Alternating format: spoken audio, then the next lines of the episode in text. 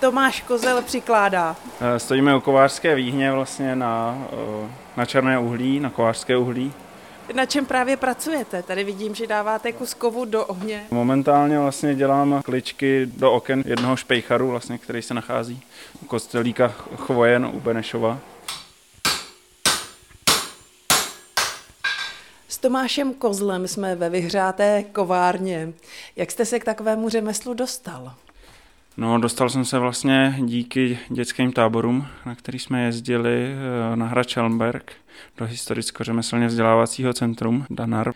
No, mě chytlo kovářství a od té doby, od nějakých 12 let, je to zároveň koníček a zároveň práce, no. Zhruba před sedmi lety jste si sám vybudoval tady kovářskou dílnu.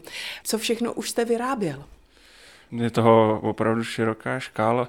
Tradičně hřebíky, skoby a takové věci po docela složitý, bych řekl, zábradlí, mříže a technologicky náročnější třeba. To už jsou potom nějaký nářadí a nástroje.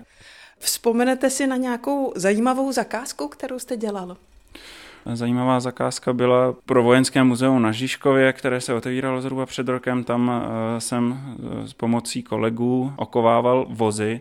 Jsou tam dva vozy z husického období a jeden z 16. století, tuším, teď si přesně nespomenu.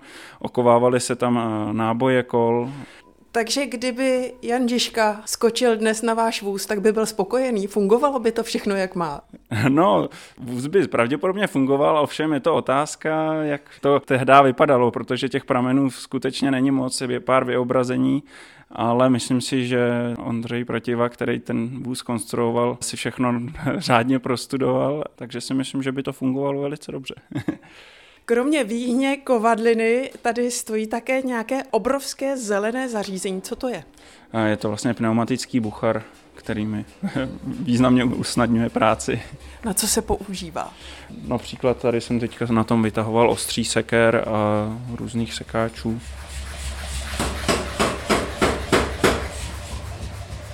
Vlastně hezky to ten povrch sjednotí na rozdíl od toho, kdybych to koval ručně, kde je vidět každá rána, která padne vedle. Tady to jsou předpřipravená ostří historických seker z 15. století. Měly nějaké jméno? Říká se jim tulejové sekery bradatice. K čemu se používaly? Používaly se k otesávání trámů. V dnešní době je to docela oblíbený. Vy máte umělecké oko a je to vidět i na tom, že i ta lopatka na uhlí, kterou používáte, má nádhernou rukověď. Je pravda, že většina lidí, co se potom kovařinou živí, tak musí jako trošku nějaký umělecký cítění mít. Tím nemyslím, jako že z nich jsou umělci, jsou to dobrý řemeslníci povětšinou, ale mají v trochu v oku právě nějakou eleganci, trochu do toho vnášejí ladnost. Říká umělecký kovář Tomáš Kozel z Milovanic Bára Kvapilová, Český rozhlas.